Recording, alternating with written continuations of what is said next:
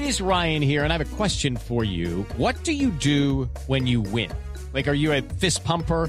A woohooer, a hand clapper, a high fiver. I kind of like the high five, but if you want to hone in on those winning moves, check out Chumba Casino. At ChumbaCasino.com, choose from hundreds of social casino style games for your chance to redeem serious cash prizes. There are new game releases weekly, plus free daily bonuses. So don't wait. Start having the most fun ever at ChumbaCasino.com. No purchase necessary. Group. Void were prohibited by law. See terms and conditions. 18 plus. Before we get into this week's edition of the Bloom Files, I wanted to squeeze in a couple of quick seconds and talk about our sponsor for this week, Geico. Do you own or rent your home? Sure you do, and I bet it can be hard work. You know what's easy? Bundling policies with Geico. Geico makes it easy to bundle your homeowners or renters insurance along with your auto policy. It's a good thing, too, because you already have so much to do around your home. Go to geico.com, get a quote, and see how much you could save. It's Geico easy. Visit geico.com today. That's geico.com. Now, if you excuse me, I got some case opening to do.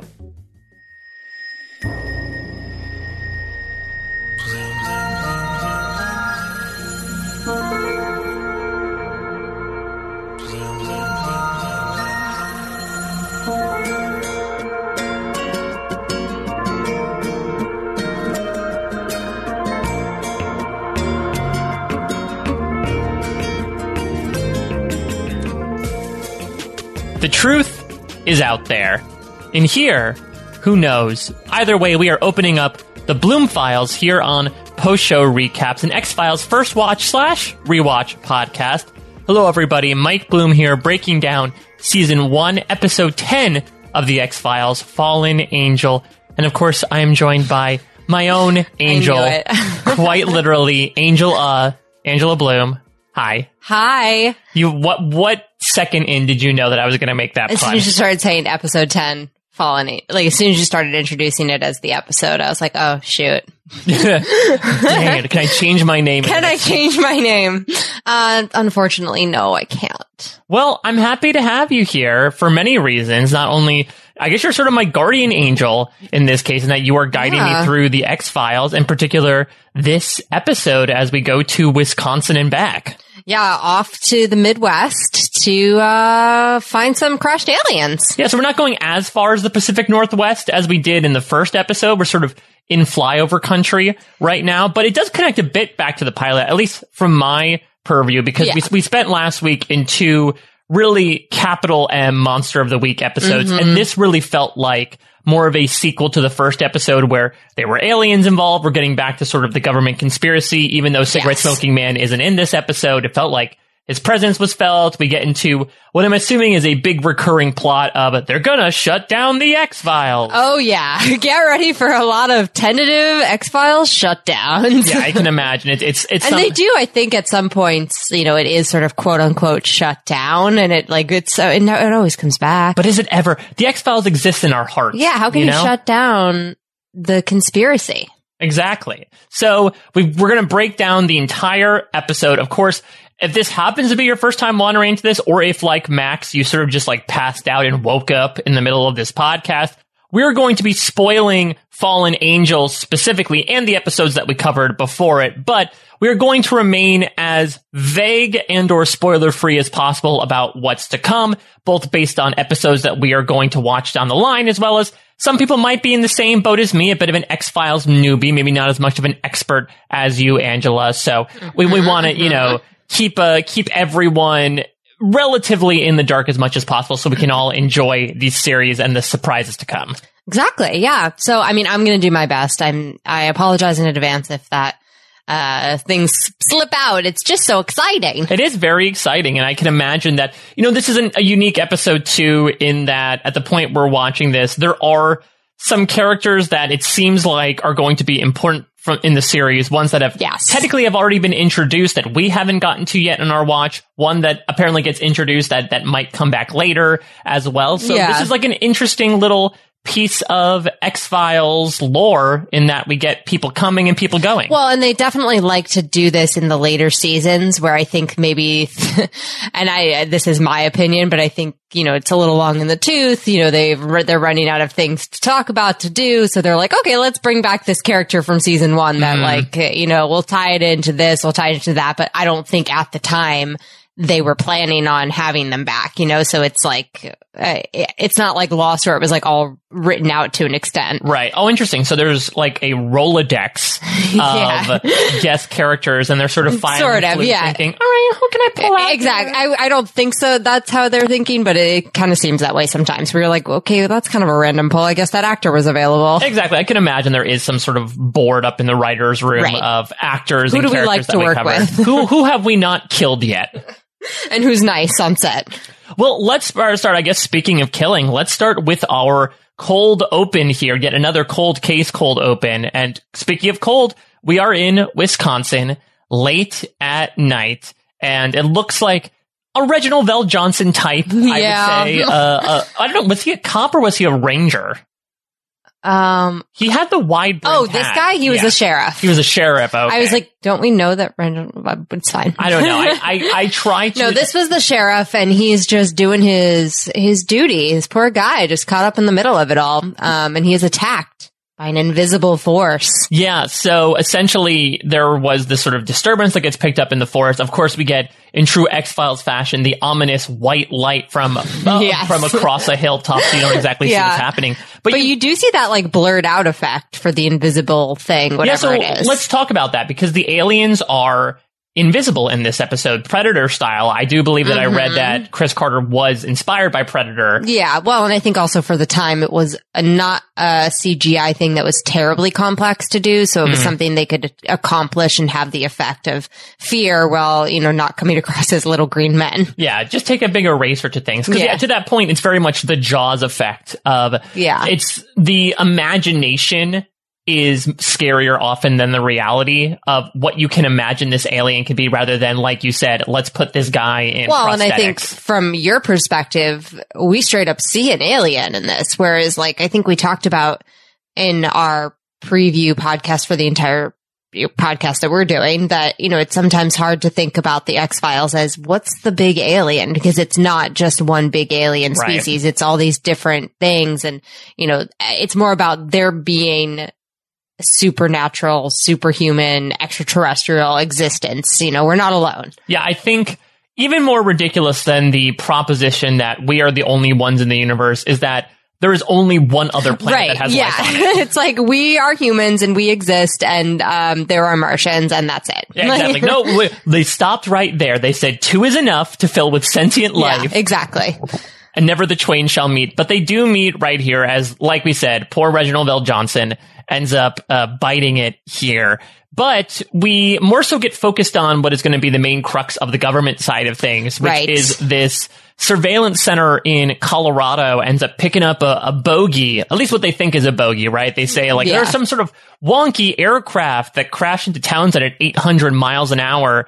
And this is when we get introduced to the big bad of the episode, uh, Colonel, Colonel Yeah. Henderson, I think his name is. Yeah, Cur- Colonel Henderson. And I think that for this is like very much so a trope, like this sort of like the military's bad. Like, and I think that they, they often go back to that point where it's like the government is bad, the military's bad, you know, we can't trust anybody, that type of thing. I did like the ominous green lighting in the surveillance center. That has to be It looked like they were in a submarine. It was like, where are these people? Maybe they were. Maybe. they were they were off the shore somewhere because I would feel terrible. I mean, there aren't there studies out there of the effects that fluorescent lights sitting under there Oh, eight yeah. hours a day can have on your mental health. Imagine sitting in a facility that is just lit ominously green Well, I all mean, day. our listeners will be happy to hear that we have many lights in our home that we have titled the good light Mm-hmm. because I do not like fluorescent lighting and I need it to be nice and warm and pleasant. so you, you would not do well No. in this surveillance. I mean, No. it it seems It's like better than bright, but Yeah, I think these employees are also maybe showing a bit of a pushback against the colonel by the end of this. We get some code names here.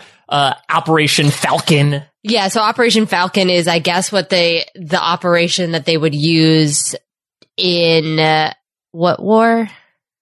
You don't remember? They they say it in the movie. It's like Operation Falcon is what they would use to go get warheads that had dropped. Oh, it's like the reclamation project. E- yeah, yes, they talk about that, and they, I guess, Operation Falcon is part of that. Um, and it became instead extraterrestrial. Yeah, retrieval. and we get the title of the episode, Fallen Angel. I guess that is, I don't know if it's factual or not, or if this is a, a Carterism, but it is military jargon, at least in this episode, for something has fallen and we got to clean it up ASAP. Mhm. Yeah, and so the colonel is like very, very interested in getting this done stat.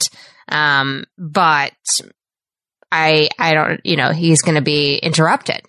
Right. So that interruption is going to come in the form of Fox Mulder, who after the credits, we come back here and Yes. Mulder's already at the hotel and this is odd. Yeah. This is very odd. Mulder is sort of suiting up to go on Yeah, his it's very much so that scene in Batman where they're like they're putting on the utility belt, oh, clink, Oh, yeah. and then something else happens in between, and then clink, clink. Yeah, exactly. But this would This be is like- I this would be the suiting up scene in a Batman movie, but in between there would be Yes. flashbacks to Yeah. Batman's parents getting killed because essentially Mulder's getting a flashlight, he's getting all these things in his backpack. Yeah, this we- is like Adventure Barbie, Adventure Adventure Fox Mulder Barbie. and then we get a flashback to Mulder talking with Deep Throat. yeah, so let, let's talk about Deep Throat because I know that, Yeah. you know, we watched episode one, we watched episode three. I believe episode two is the eponymous Deep Throat where we meet the character. So why don't you give a little bit of an introduction for myself and the listeners yeah. to Deep I'll give as much as I can without spoiling too much. He is the person tied to the conspiracy within the government. Mm-hmm. He and they reveal this later in the episode, so it's not really a spoiler. He is actually a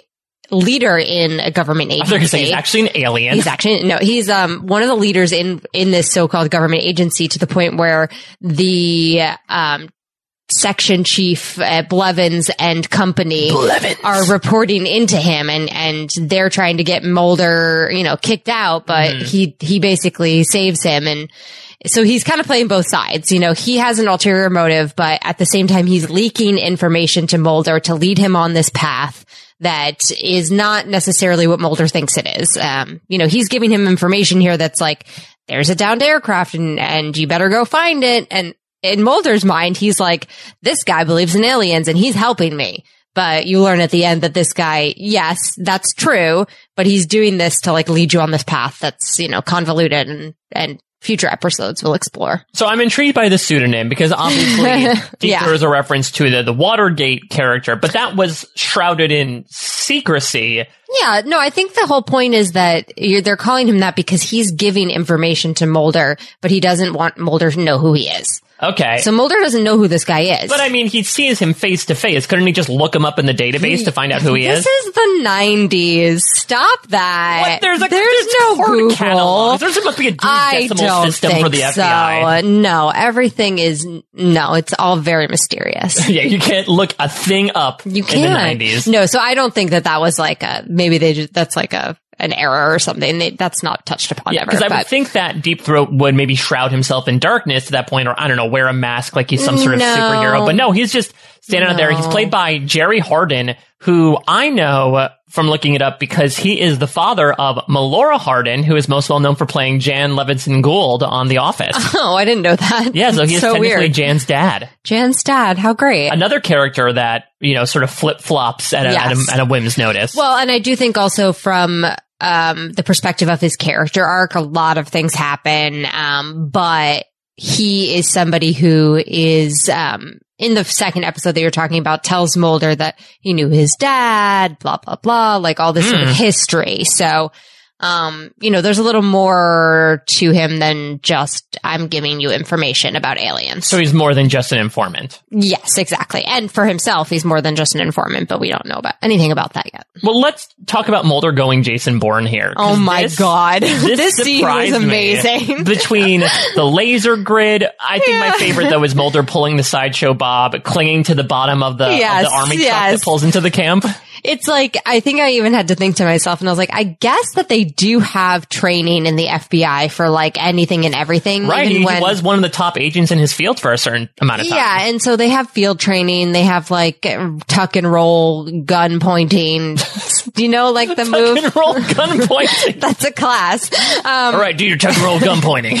so yeah, I think that, you know, clearly he's trained, but I just don't think up until this point we've seen him or Scully really be sort of like your typical like FBI action heroes. You know, they're not Keanu Reeves in speed by any means.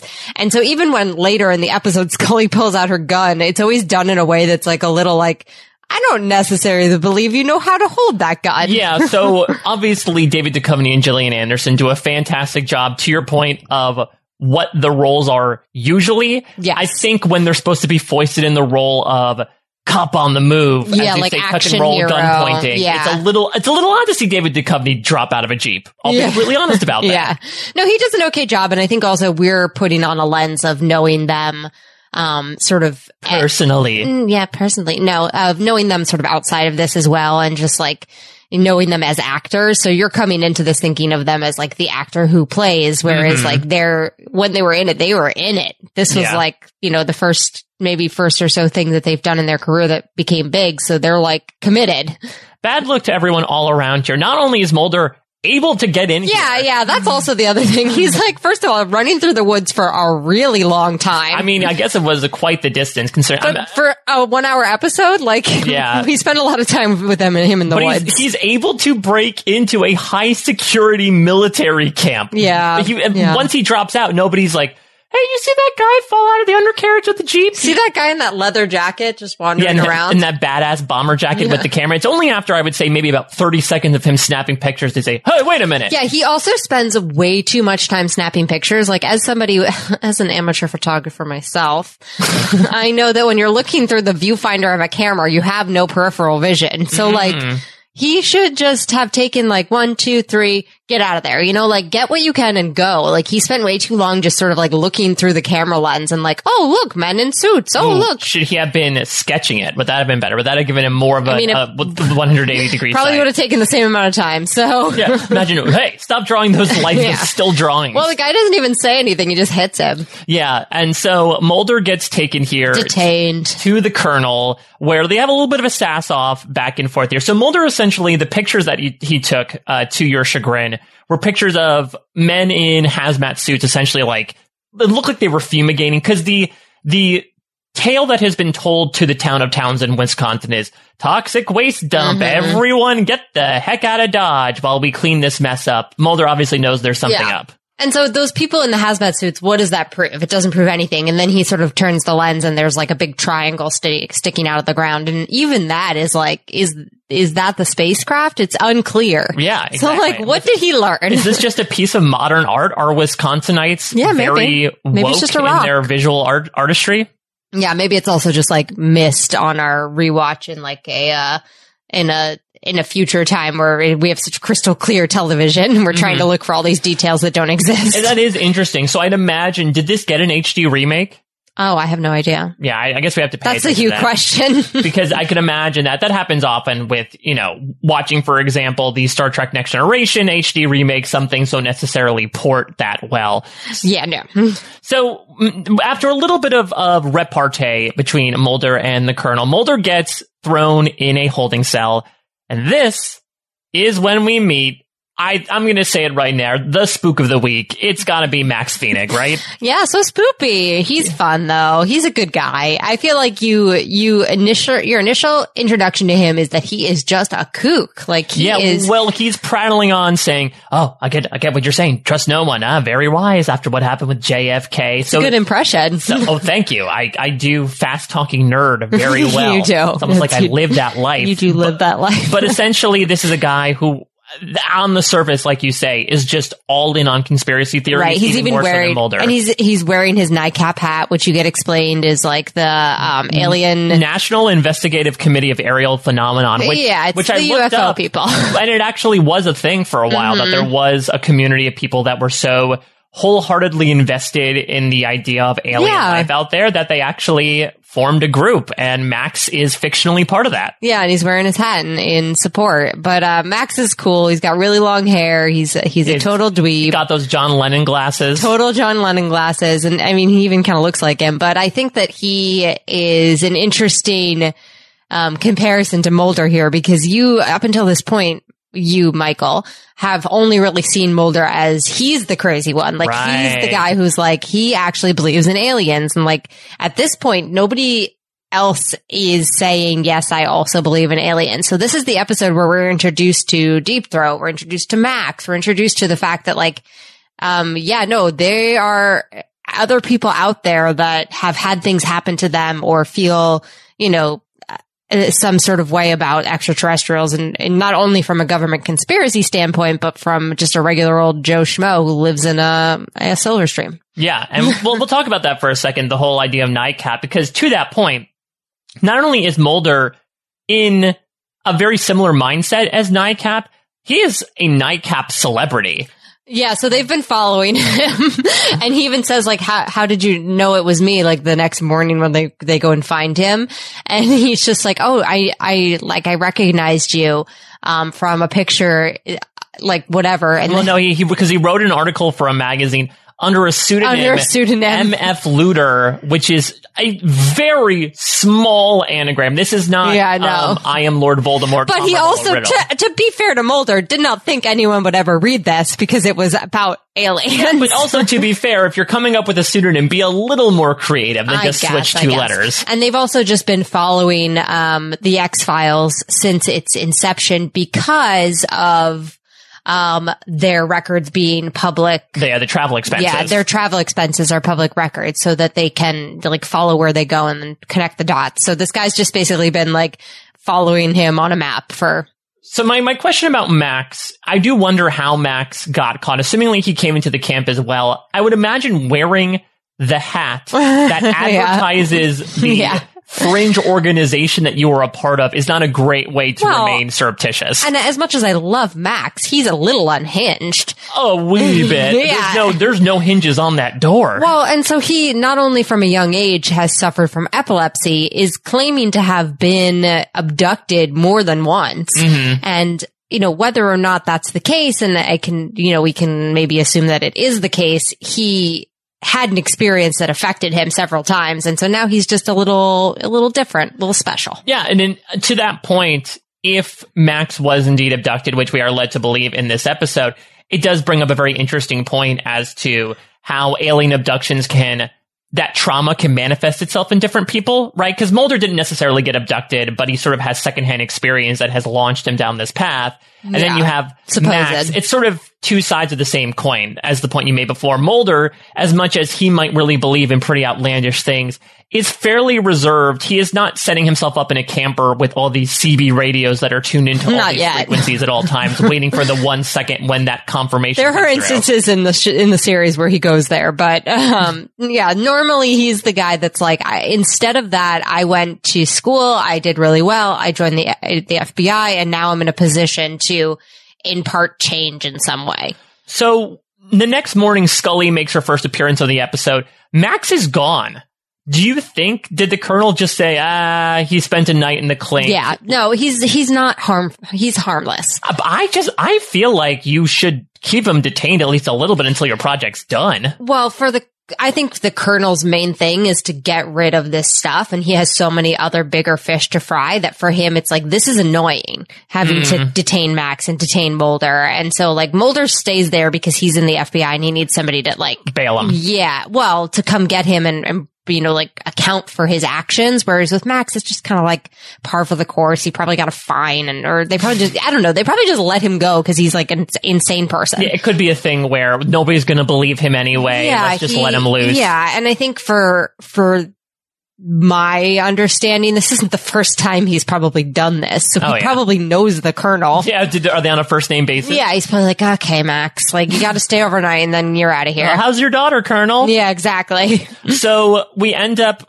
Scully ends up coming in, and the reason why she's there is not only to bail Mulder out, but she reveals that he is going to be undergoing a disciplinary hearing. He's in trouble. Mm-hmm. Yeah, he's in trouble. He's in trouble for a lot of things, but mostly for, um, you know, at this point, just going and investigating stuff that he's not supposed to investigate. Right. And Scully gives at least the line that's been fed to them, which is that this bogey is actually a, what, a downed Libyan jet that had a nuclear warhead in it. Mm-hmm. And they actually evacuated the town because they were afraid that the nuclear material was leaking out of the warhead. Yeah, and I mean, there's no reason for Scully not to believe that because she's sort of tied into this whole like uh, the government says something, it's probably true. She's still pragmatic. yeah, she's pragmatic, and like honestly, I would think that too until proven otherwise, and then like Mulder's like, "Okay, well, I'll prove it." Yeah. I don't know about Libya though. I don't know. Maybe I've just seen Back to the Future. Yeah, I was gonna say you're just like you're projecting. You're Back to the yeah, I'm, just, Future. I'm thinking this is what killed Doc Brown. Clearly something's not up here. yeah, well, I don't know. Maybe it was like a thing to just talk about Libyans. Well, Mulder's gonna go pack up his stuff, except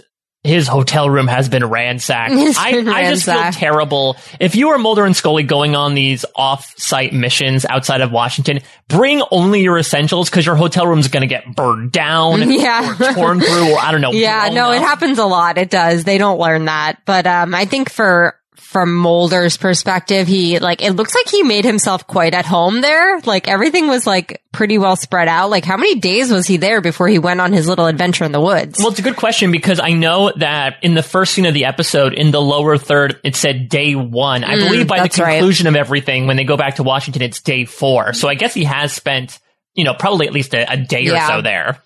Yeah, and so yeah, his his hotel room was ransacked, and um, we find out that the person who had ransacked it was none other than Max, and his butt in the window of the bathroom. Yeah. So I don't know why was He's the, a doof. why was the phone book open?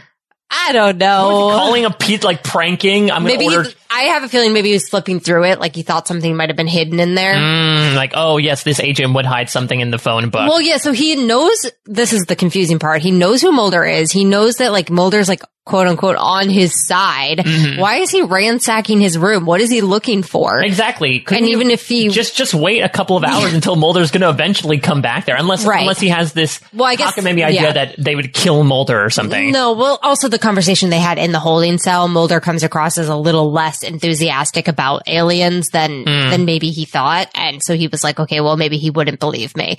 Um, so who Plus, knows? we're not sure what Max, to be honest, might be on because Yeah. we, we head into his home away from home here in this trailer, and it's full of uh, all these equipment, like Yeah. The CB radios, these books on space, all of these diagrams for various Yeah, like gadgets. but as Star charts, and as etc. Scully takes notice, a pharmacy's worth of of medication. Yeah, so he for, Scully says later like he's on uh, something that he's on is for epilepsy specifically, but he's also on something that is exclusively used to treat a, a schizophrenia. Mm-hmm. So why would he be taking that if he w- didn't have issues? So I mean, who's to say you can't like like, you know not be taking medication or taking you know it's like you go off you go Yeah, on. who normalize that. normalize the medication thing. It's the aspect of like how does that relate to him thinking aliens exist you know? Yeah, and I do wonder if there is an additional version of this episode where maybe you remove that invisible man and it really then raises the question. Like you've asked you've talked about before not every episode is going to be an alien. Sometimes it'll be people covering it up under the guise of an alien. Maybe Right. it's you could see in another universe where the episode is okay do we trust Max or not? Well, so I actually in when I we were talking about why did they let Max go, I'm wondering if they did let him go or if they just didn't know that he was the one the aliens were after because later in mm-hmm. the episode they're chasing Max. right. They it seems like they were calling Max to Townsend to- Yeah. to, abduct him Yeah, so not only are they, and then so Max also has this special ability given to him by the aliens, I guess, to like become like radiation.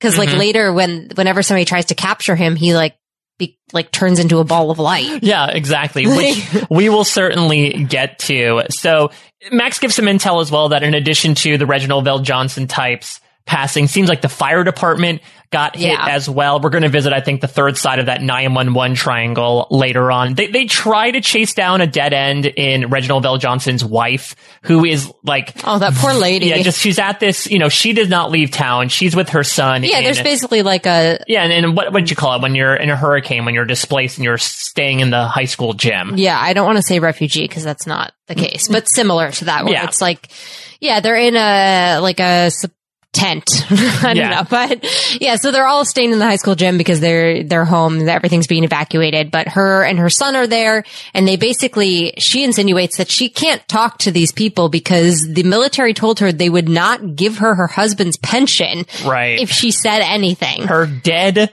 husband's pension. Wild. Wild. I mean, yeah, never underestimate the government being able to wield that iron fist considering how much access they have to everything. Yeah, no, I I felt like this was like a, a bit of a gut punch here because you're you're sort of especially you know Scully starting to realize that like something is up because why would the government say this to this woman? Like she was like they can't do that. They can't you know they can't withhold that. It's illegal. And she was like I'll help you. Like I'll help you. And she was like no no no you like nobody help me. Everyone go away. Well, I can imagine, yeah, especially after all that. And her husband also probably, Oh yeah. Also her husband's dead. yeah, she's clearly, and that, the body is barely cold. You know, yeah, she, been oh, and they can't days. withhold her the body either. Like Yeah. they're they're not giving her the body to give him a proper burial, and Scully says that's illegal. Yeah. So Even though uh, we're going to see later on that maybe after that alien attack, you might not want to see your Yeah. husband's body. Oh. Well, before we get to that, uh, we will withhold from you all for just a couple of seconds to hear a word from our sponsors.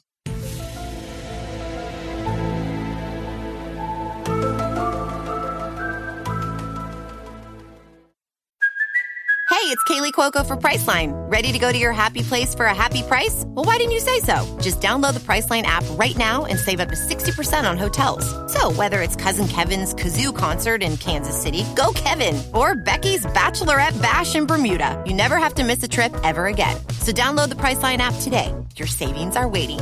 Go to your happy place for a happy price. Go to your happy price, Priceline. I'm Victoria Cash. Thanks for calling the Lucky Land Hotline. If you feel like you do the same thing every day, press 1. If you're ready to have some serious fun for the chance to redeem some serious prizes, press 2.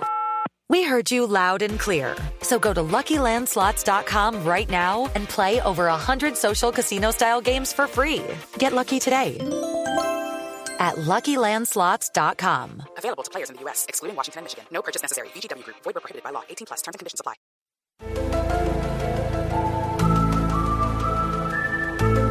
All right, Angela, let's come back and let's see these aliens kick some military butt. Yeah, they really do though, don't they? I mean, so uh, the colonel thinks he's got, you know, them cornered. He sends out a whole squadron to take down these aliens, but they're able to knock out the comms with static interference. Mm-hmm. Yep. And it's able to attack. I'm a little confused about the physiology of the alien. Obviously, again, you draw it in the mind's eye. I can't help you. Well, the alien cam is on the ground. It's almost like it's a snake or like a weasel or something. Yeah, it's. I mean, I think they're going for more of like a um, uh, fancy looking technology situation here, where like in the '90s there were always all these things that were like, "This is advanced technology," and it was like something in like Mm-hmm. It a, a camera taped to an RC car? Yeah, exactly. Stuff like that. You know, so I think that that's more what they're going for. I don't think it's was thought through. Like, how does this actually work? You know, it, who cares? Does it look cool? Yes. So, you know, it's detecting the alien. It's tracking it. It tracks the alien. Um, you know, and, and, and that's what matters. Yeah, and the alien decides to attack back, Mm-hmm. and it's going to take us to the hospital where I would say I think runner up for Spook of the Week is this doctor. Love him. He is so First of all, total irate. cutie. he's he's a cute guy, and he's got a very hard job to do, especially amidst Yeah, the he seems like he seems like by far one of the more normal characters that we've met in a while, just like as a human being. Basically, yeah, but aliens have attacked all these men. They come storming in. Mulder and Scully have followed them because they were listening and they Yeah, they they just straight on walking because initially Mulder and Scully went to just interrogate the doctor about what happened to Reginald VelJohnson, and I love, I just love this doctor's comment though, where he just inserts his own commentary saying, "I hate fascists." I hate fascists. Yeah. And so I who, knew, think who knew there was an Antifa influence within the X Files? Right? Yeah. Ooh, yikes. Um, but yeah, so the doctor's like, well, crap, this is intense. And, and the colonel's like, take care of my men.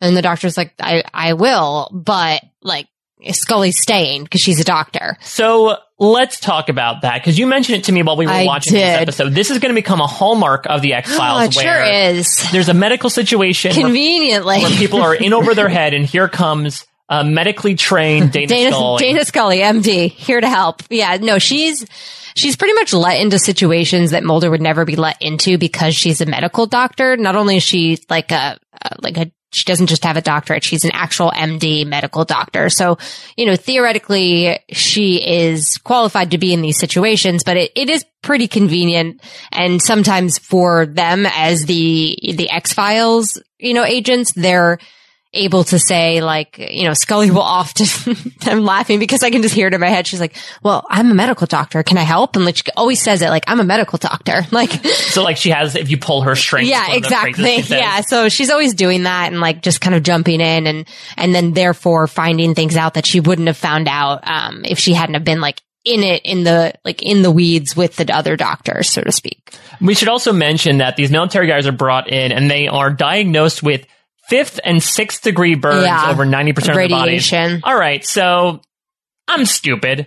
I didn't realize there were degrees of burns above third. I mean, I I wouldn't be able to tell you if there are, but I guess they're saying, you know, that maybe at that level it is considered a radiation burn. I don't know what the difference is, but Mm. yeah, so maybe a third degree burn is something that can only be made by forms of fire, and then when it's something else, then it's above third. at Liana Boris, please Yeah, help. please, science, please help us. I want to find out about Science fifth and, correspondent. fifth- I mean, I don't want to experience it, but I will have to find out about fifth and sixth degree burns. yeah, Nice- I guess the, makeup. on yeah, I was there. gonna say the indication is they bad burns. Yeah, they're burned incredibly badly. they're mo- basically just charred skeletons at right, this point. like at this point, I don't want to say put them out of their misery, but they're essentially Yeah. crisped up chicken carcasses. Uh, oh my god!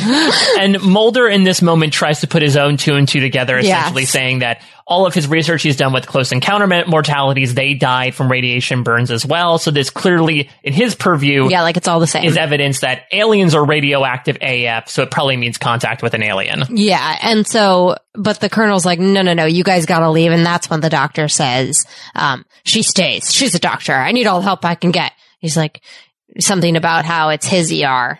Right. And so while It's, Scully, it's very intense. yeah, so while Scully does her own medical drama outside of She that, She puts her hair in a pony. She Yeah. puts on some scrubs. and she gets to work. Uh, but she does give Mulder that tip that you mentioned before of, Mm-hmm. hey, just so you know, because Mulder walks in, I believe, on Max having a, a fit. yes. Uh, and, you know, Max then talks about, I started having seizures. yeah, he has an 10." epileptic attack and he's on the ground convulsing and he's unaware of where he is. So like, I, I don't know if this happens. I mean, so Max does say this hasn't happened for him in like seven years. Mm-hmm. So I guess it's lucky that Mulder was there because like you Do could really hurt yourself when you, you have think that. it's every time these aliens show yes. up it happens to him? Yes. Interesting. So it's like they're showing up to town and they're giving your cell phone a ring and you just, this Yeah. is a weird form of your cell phone ringing. Yeah, and so I guess so Mulder like puts him down, like like lets him go to sleep, and notices this little scar behind his ear. Yeah, it looks like a chevron.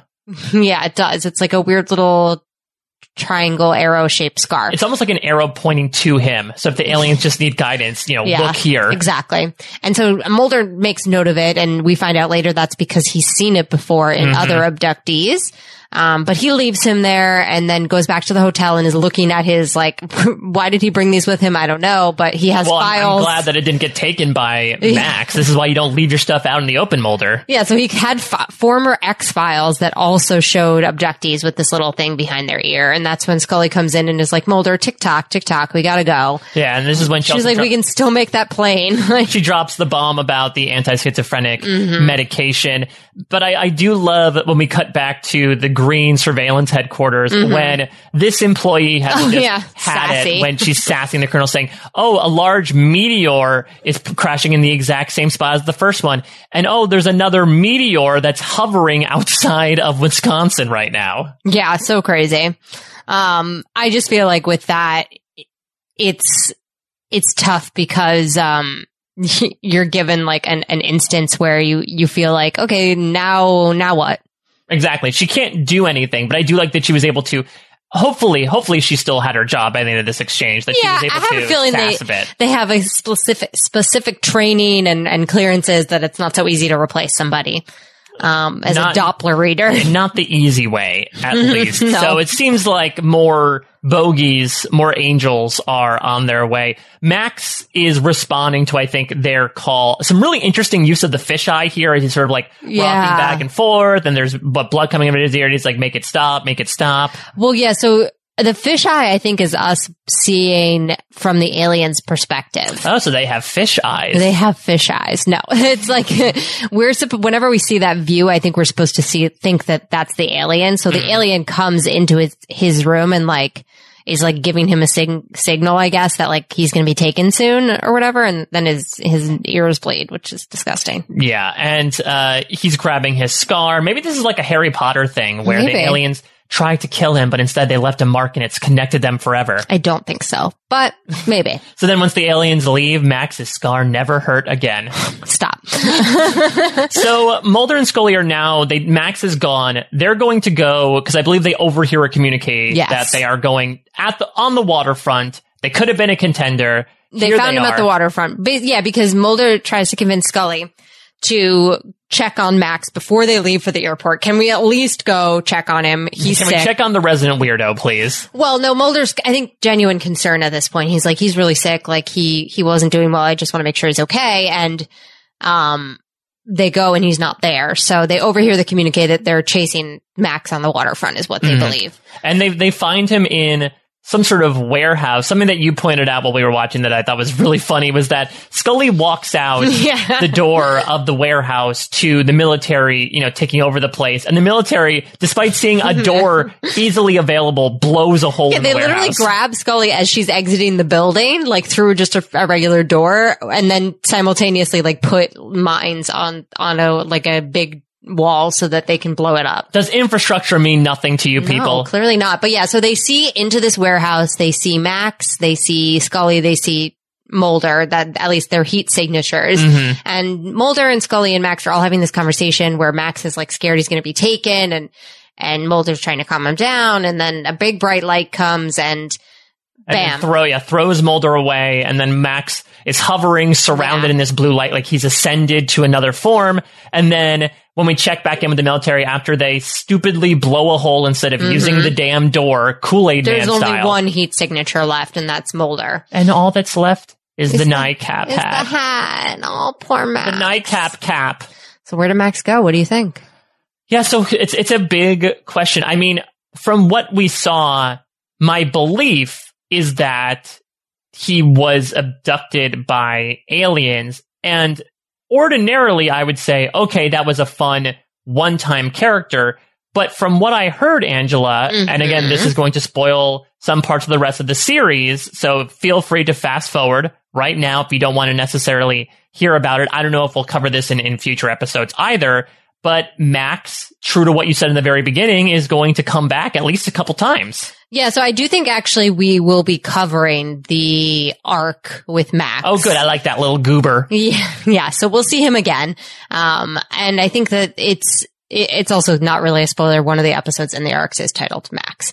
Um, so, Unless there's someone else named Max. I think it's Max and Tempus Fugit maybe are the two Mhm. episodes. So yeah, no, we'll see him again. And I think it'll, it'll shed some light on some things from a like abduction perspective. But I, I think this is fine. If you were only see this and you were not to watch those episodes, you'd still get a good understanding of, of him and sort of his implication to the whole, um, arc in general, just Yeah. because aliens exist as of now. what I can imagine, maybe it's because my view of aliens in this series is only from this episode and the first episode. I wonder if they're going to try to use Max as some sort of envoy for something. Again, don't don't say anything. That's my sort of leading theory Yeah. at this point because why would they necessarily need him back? You know, he was ab- Well, ab- abducted yeah. when he was 10. What would they want with him now? And I think it's also important to keep in mind that there is a government conspiracy and nothing is certain. Yeah. And well, then the government lie and line right now is that, oh, we just found Max's body in a shipping container. Nothing happened. He's dead. The end. Don't look into it. Yeah, exactly. So why does the government know that?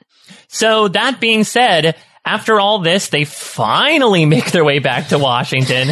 We back. exactly. Uh, I wonder if they just took a later flight or if they were. Uh, yeah, I mean, clearly they Or- missed their flight. they just held that plane the entire time waiting for Mulder and Scully? I don't think so, but it's possible. So here we are. It's Mulder's hearing. Mulder uh, got hurt in that scuffle, he broke his leg. Yeah, he a little he's a little like um limpy, but I think Oh, Limpy Mulder. yeah, he's, like a new crutching nickname. into the crutching into the room. But like again, Mulder, keep it together. He's just so petulant in this hearing. yeah. Well, like- and, and Scully tries to Make a statement. tries yeah. to gild the lilies a bit. Uh, you know, she's brought in. She basically says, She says yes, no to answer. Yeah, answer she, she, she denies any involvement in ever in anything. She speaks out of turn. Actually, says it's unfair to judge Mulder basically by Mm-hmm. the same criteria that she's being judged. Yeah, Mulder, I think Mulder at this point he sees what he thinks is the writing on the wall. He muses to Scully. You hear that noise, hammer and nails. They're building a gallows in the town square. yeah, so dramatic. But yeah, I mean, I think for him, it's like he would rather go out with a bang than continue the or with uh, a crutch. or with a crutch than continue like sort of the bullshit of like trying to like make peace with this, you know, clearly obnoxious, um, disbelieving sort of uh, leadership that he's under. That's an interesting point. That could this have been sort of a breaking point moment for Mulder, where at this point now he's like, Well, he almost got up. proof. Yeah, this is like this happened. This happens a lot to Mulder. Well, I was gonna say we saw it in the first episode. He Yeah. literally saw that girl Yeah. next to Billy Miles get beamed up, so he sees aliens so many times. Yeah, this poor guy, but he's also never convinced that he's actually seen it. That's the hard part is like if somebody's not there to witness it with you, he's like, I- can't say for sure what I saw. Like he's never Mhm. 100% sure what he actually saw. So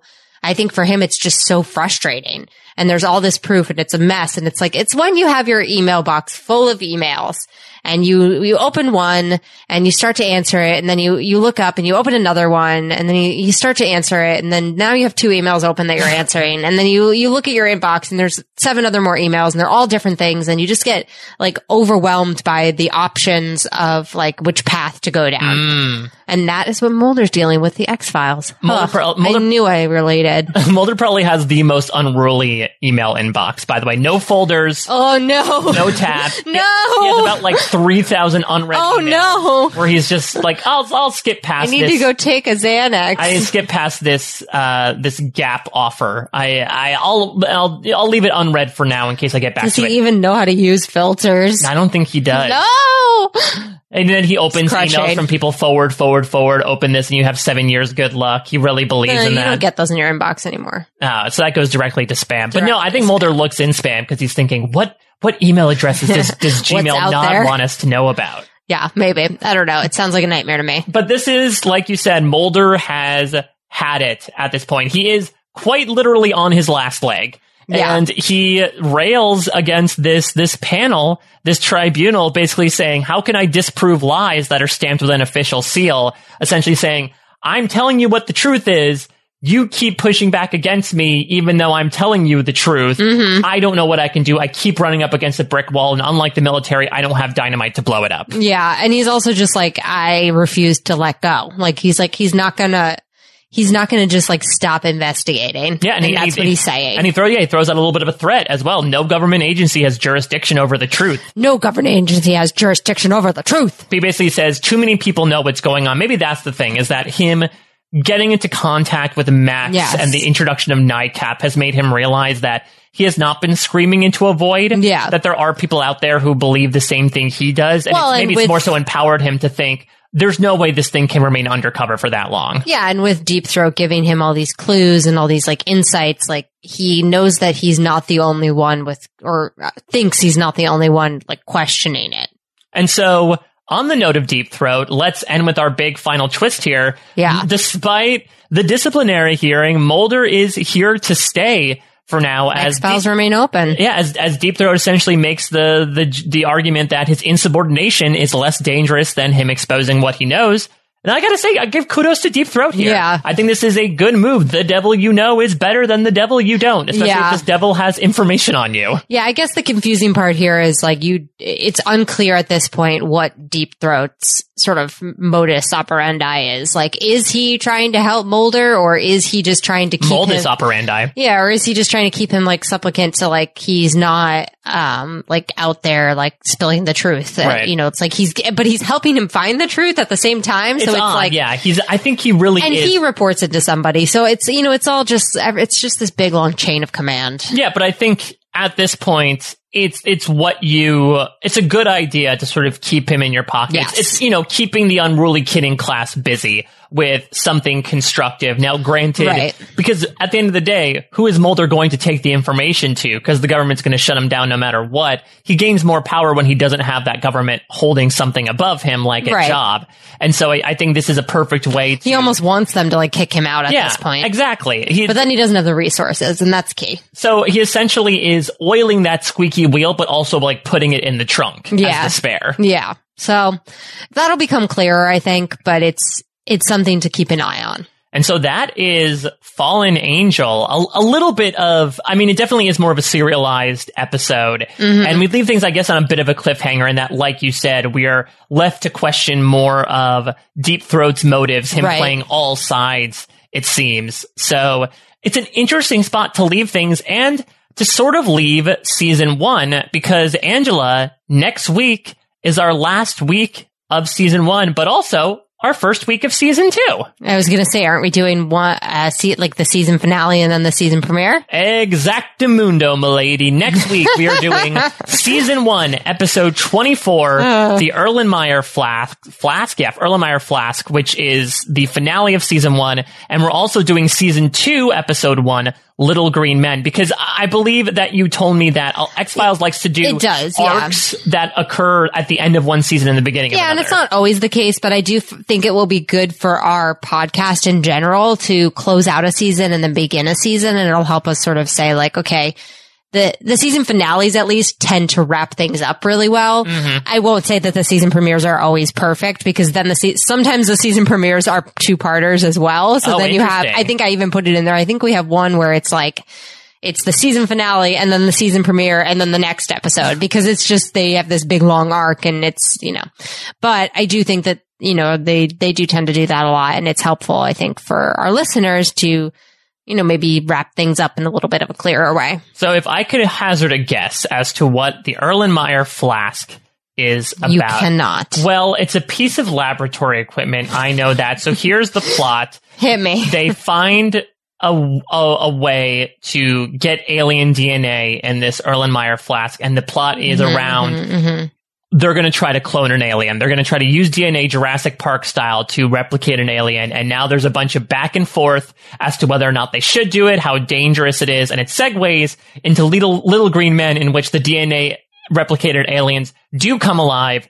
And in true Michael Crichton style, they go wonky. Things go bad, but they end up eradicating them by the end of it. I'm assuming I am nowhere close. I'm not going to tell you. All right. Well, then I'm just going to assume then on my own. But that being said, we're going to do a lot next week. Not only are we covering season one, episode 24 and season two, episode one, but we are finally, finally, folks, getting to your feedback. So if you have any thoughts about the episodes we've seen so far, including season one, episode one, pilot, season one, episode three, squeeze, season one, episode 21, tombs, season one, episode 10, fallen angel, as well as the Erlenmeyer flask and little green men, please, please, please write it into us. We'll do sort of a catch-all uh, feedback quickie at the end of next week's episode where we go through some of your thoughts. We've been already receiving them so far. And they- just a reminder about emails. If it's Mm. spoiler filled, just make sure you put that in the subject line so that Mike does not read it. Right, so you can you can ask questions. We probably won't uh, read them on air, but things like But I can, I can maybe make it work. yeah, yeah, how does this influence this, et cetera, et cetera. I've been so happy with the response so far. It's been very fun to see people from really both camps, people who absolutely love the X Files, and people like me who are watching it for the first time. Yeah, Like, we've had a lot of people say I've never watched this, but I guess I will. I think that's the quarantine of it all too. yeah, but this is exciting because that was the entire onus of this podcast. So we're bringing together so many Mulders and Scullys under mm-hmm. one roof, and we're going to be hearing from you next week. So you can always tweet at us. I am at a Mike Bloom type. Angela is at Ange Pelagi, and of course the network is at Post Show Recaps. You can also email us for more long term pieces of feedback. You can either email xfiles at postshowrecaps.com or Bloom Files at Your Rico. Files. I try to give a little bit of a of a read to it to make it seem nice and it's fun. very, it's very cool. Yeah, but it's the really the goofiest email to the gallant email. Mm-hmm, and we luckily have things nice and stratified in our email inboxes, unlike Fox Mulder. That's great. That makes me happy. Well, that's going to do it for this week's episode of the Bloom Files. We're going to take off in our own bogey right now, away from Wisconsin. We've been in the snow this entire week, so we definitely have felt like we're, we're part of the Midwest right Ugh, now in the, yes. middle of winter.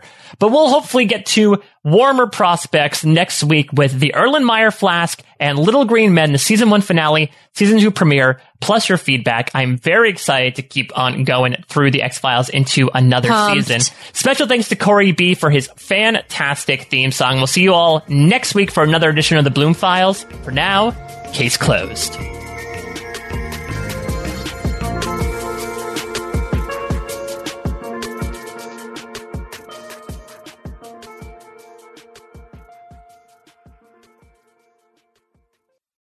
Lucky Land Casino asking people what's the weirdest place you've gotten lucky? Lucky? In line at the deli, I guess? Aha, in my dentist's office.